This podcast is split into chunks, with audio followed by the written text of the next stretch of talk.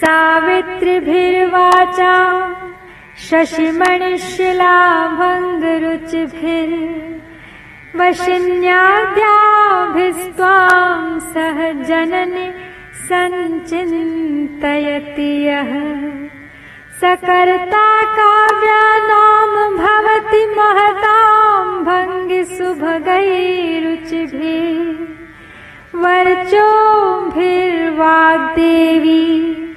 वदनकमलामोदमधुरैः सुन्दरशुभ्रदेहद्युतिशोभित चन्द्रकान्तमणिशिला समान।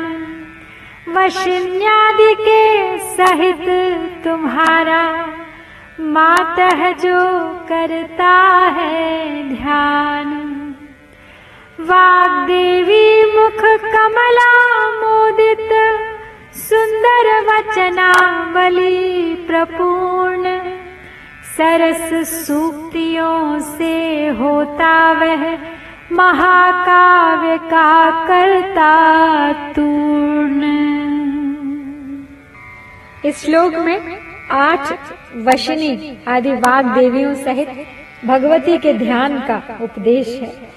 और वाग देवियों की शोभा, चंद्रकांत मणियों की शोभा जैसी बताई गई है। यह शक्तिकूट की देवी ज्ञान शक्ति का ध्यान है। वशनी आदि सावित्रियों सहित जो चंद्रकांत मणि की शिला की गढ़ी हुई मूर्तियों की शोभा वाली है, हे जननी, जो मनुष्य तेरा ध्यान करता है, वह उच्च कोटि के काव्यों की रचना करने वाला होगा अवश्य। उसकी सुंदर कविता अवश्य ही वाग देवी के मुख कमल के आमोद पूर्ण माधुर्य से युक्त होती है। जैसे चंद्रमा की ज्योत्सना से चंद्रकांत मणि द्रवीभूत होती है, वैसे ही पंद्रहवें श्लोकोक्त शरद ज्योत्सना शुभ्रा भगवती के ध्यान से आठों वाग देवियाँ द्रवीभूत होने लगती हैं और उनके मंत्र स्वरूप संपूर्ण मात्र का शक्तियाँ चंद्रकांत मणियों के समान, जो समस्त वैखरी वाणी का वर्णात्म आधार है। द्रवीभूत होकर उस कवि में वर्ण पद मंत्र विग्रह, नवरस युक्त वैखरी शक्ति का विकास करने लगती है। अर्थात संपूर्ण वर्णमाला का आधार है। इसमें सभी स्वर और सभी व्यंजन शामिल हैं। अ, क, च, ट, त, प, य, श, सभी वर्ग शामिल हैं। महताम काव्या नाम पद से अर्थ है ऋषि प्रणीत शास्त्र। और यह श्लोक सात्विक और राजसिक दोनों भावों को एक स्थानीय कर देता है। This verse says that one should meditate on her along with eight Vag Devis These eight Vag devis appear like a freshly cut moonstone, which is also known as Chandrakantamani. The description of Vagdevis here has its own significance. When she sits near Shiva, her red complexion gets radiated through the crystal complexion of Shiva and they together appear like the sun at dawn. But in this verse, her complexion does not get radiated through the moonstone like Vagdevi's because moonstones are not translucent like the crystal complexion of Shiva. She appears in her red complexion and Vagdevis appear in moonstone like complexion. The point driven home by Shankaracharya in this verse is that her bright red color is marginally diffused by Vagdevis so that she can be meditated with a cool appearance like Chandrakantamani. If the meditation of the devotee is powerful enough, he gets power to compose epics and hymns. Words flow to him from Vagdevis like the melting moonstone. Since Ma Saraswati presides over all the letters created by Vagdevis, naturally she derives immense happiness that is getting reflected on her face. आइए, अब नौ बार इस श्लोक की आवृत्ति करके आज का पाठ संपन्न करते हैं सावित्रिभिर्वाचा शशिमणिशिलाभङ्गरुचिभिर्वशिन्याद्याभिस्त्वां सह जननि सञ्चिन्तयति यः सकर्ता काव्यानाम भवति महतां भङ्गिसुभगैरुचिभिः वर्चोभिर्वाग्देवी वदनकमलामोदमधुरैः। सावित्रिभिर्वाचा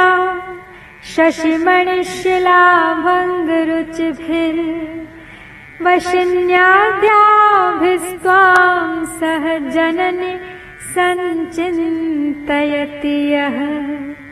सकर्ता काव्यानां भवति महतां भङ्गिसुभगैरुचिभिः वर्चोभिर्वाग्देवी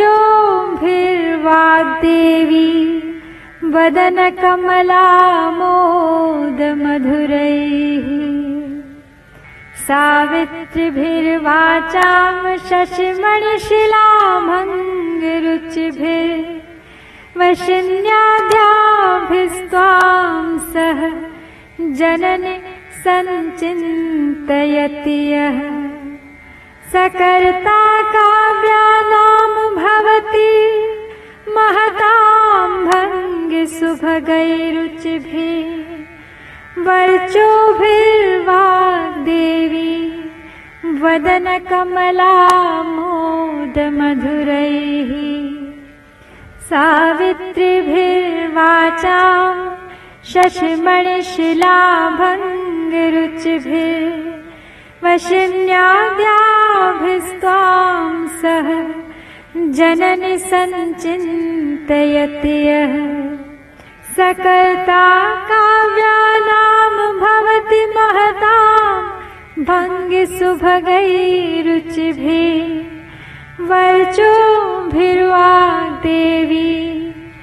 वदनकमलामोदमधुरैः सावित्रिभिर्वाचा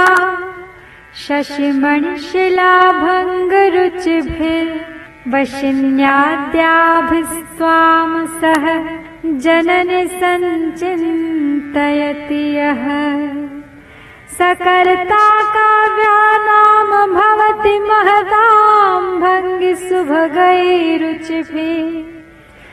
वर्चोभिर्वाग्देवी वदनकमलामोदमधुरैः। सावित्रिभिर्वाचा शशिमणिशिलाभङ्गरुचिभिर्वशिन्याद्याभिस्त्वां सह जननि सञ्चिन्तयति यः। सकर्ता काव्यानां भवति महतां भङ्गिसुभगैरुचिभिः वर्चोभिर्वाग्देवी वदनकमलामोदमधुरैः सावित्रिभिर्वाचां शशिमणिशिलाभङ्गरुचिभिर्वशिन्याद्याभिस्त्वां सह जननि सञ्चिन्तयति यः। सकर्ता काव्यानां भवति महतां भङ्गिसुभगैरुचिभिः वर्चोभिर्वाग्देवी वदनकमलामोदमधुरैः सावित्रिभिर्वाचां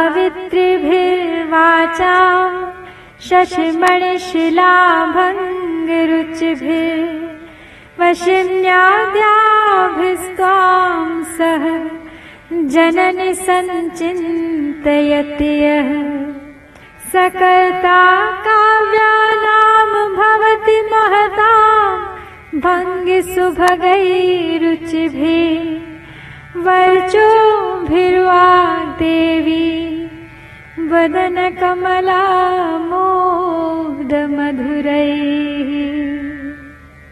सावित्रिभिर्वाचा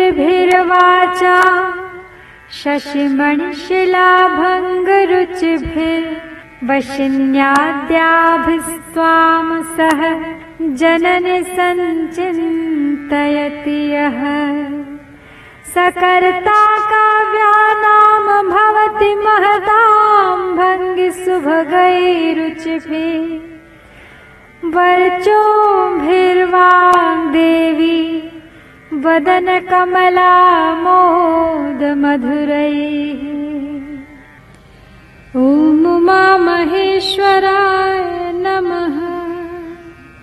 ॐ गौरये पार्वत्यै शक्त्यै नमः।